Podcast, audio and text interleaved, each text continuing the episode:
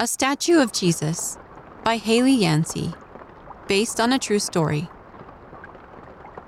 On a rainy night, the Batista family is eating dinner at the kitchen table. Sabrina asks, Mamai, can we go see the Jesus statue at the visitor center today? her little brother Eric adds, I want to go too. Mom pulls back the drapes and looks outside. Let's wait until it stops raining. Hours later, as the kids are reading and playing, Sabrina asks, Can't we just get a little wet from the rain? We don't mind. Okay, let's grab our raincoats. As they are getting ready to go out, Sabrina says excitedly, I want to wear my Sunday clothes. That's a great idea.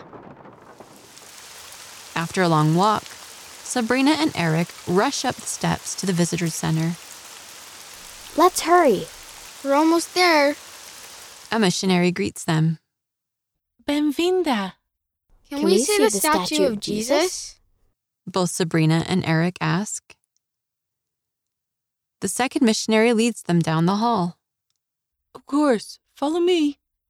Soon she guides them to a large room with a beautiful statue of Jesus Christ. Look, Mamai.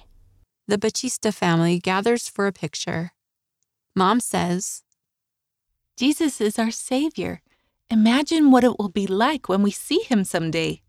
I can't wait.